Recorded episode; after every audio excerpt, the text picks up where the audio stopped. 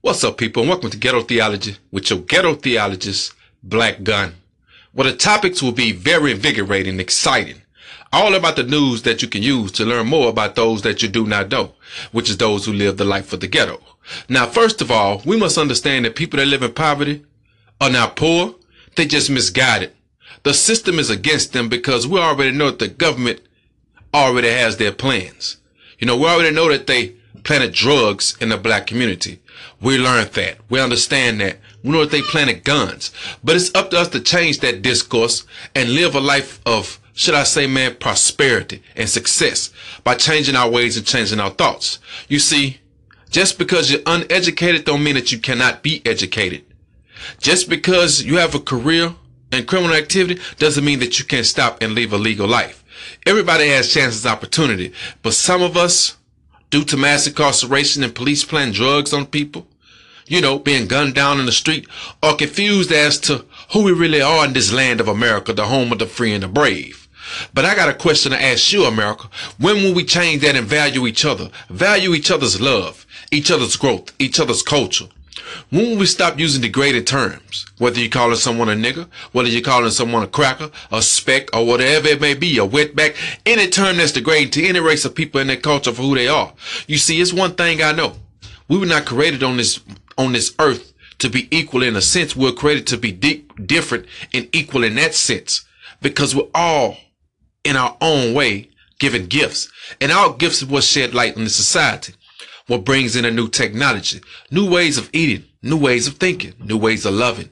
You know, they got genetically modified foods. And when you got genetically modified foods on the market, you know how they go. People can't think because of the food that they put in their body is not real natural. You get what I'm saying? It's kind of made up. There's a lot of things in it that don't belong. From the tater chip to the candy to the soda. And then you got to ask yourself, a lot of these off-brand sodas and candy and junk food is placed well. Liquor stores and churches are placed well. You see, you got to be able to see the future, but also you got to be able to see the past and understand where we stand today as a race of people when you look at the black community. You know, we're just here in their eyes, but at the same time, we're here to make a difference. We're not here to march. We're not here to protest, but we're here to protest against injustice. We're here to march into offices and find a job to get into that corporate, to corporate area, to climb that corporate ladder. You see, we must think and use our minds, but at the same time, it's going to take people to get away from the ideology that white supremacy rules the land or because I'm white, I'm better than you because you're black. You see, the goal of racism is to keep the black and white from coming together and learning and loving each other.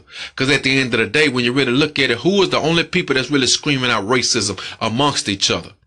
Who are the only people that really hating each other, fighting each other in the streets, running people over? Let's not forget the tiki talkers terrorists, you know, and how Donald Trump compared them. Let's not forget our president, even though he may have his ways, and may secretly hide his racism, but he exposed the racism in America. He exposed the hate, the bigotry. You get what I'm saying? He exposed everything that needed to be exposed, but at the same time, he exposed himself because he got a little bit too carried away. So people, always remember people, that this land that we live in is our land. We are all in this land together. We know what happened with the pilgrims, Christopher Columbus. We know that he's really not the discoverer of America. We know that there were people here way before that, seen this land. They just sent him back to do a final check. But at the end of the day, we know the truth now. So live in your truth and live in your light. This is Black Gun Ghetto Theology. Coming to you to inform you, but most importantly, enlighten you. Now let's come together, let's start some discourse, and let's get this motherfucking trend going. Peace.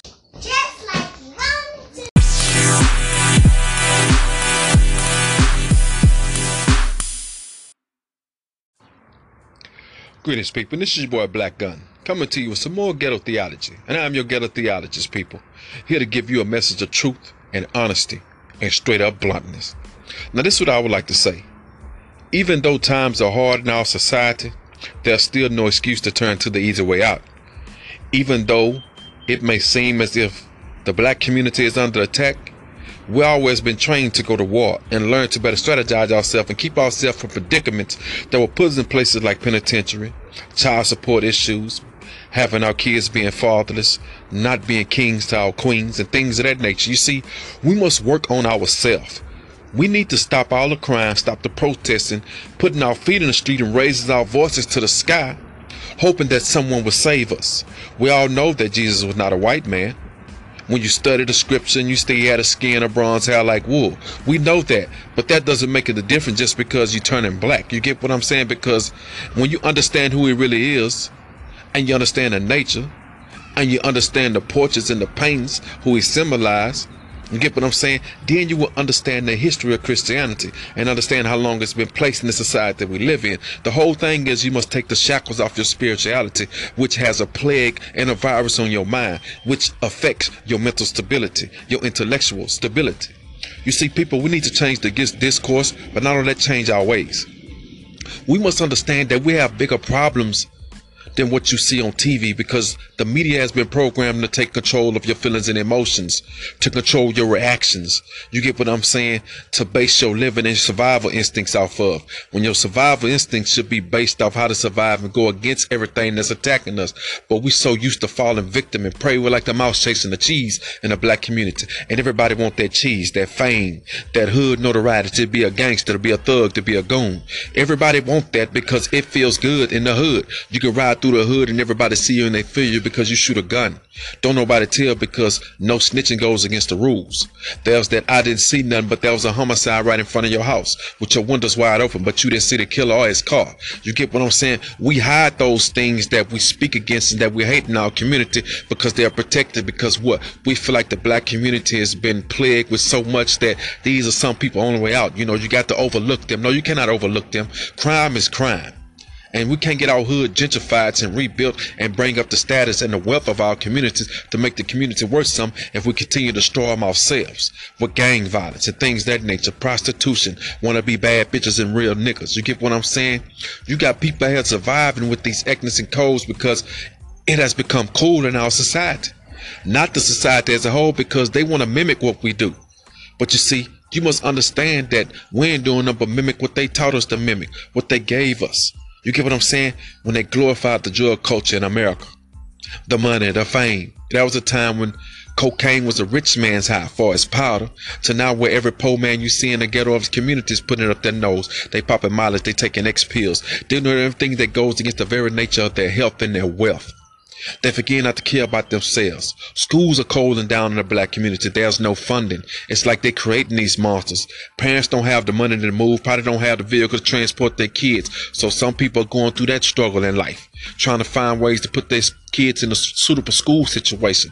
You know, there's a lot going on, people, instead of focusing on all the negativity that's being fed through Trump and the people that, you know, that you knew already hated you. Let's not pretend like we didn't know racism exists. It existed during the time of slavery. It didn't stop. It just transformed itself and allowed us to start to hate ourselves and not love each other.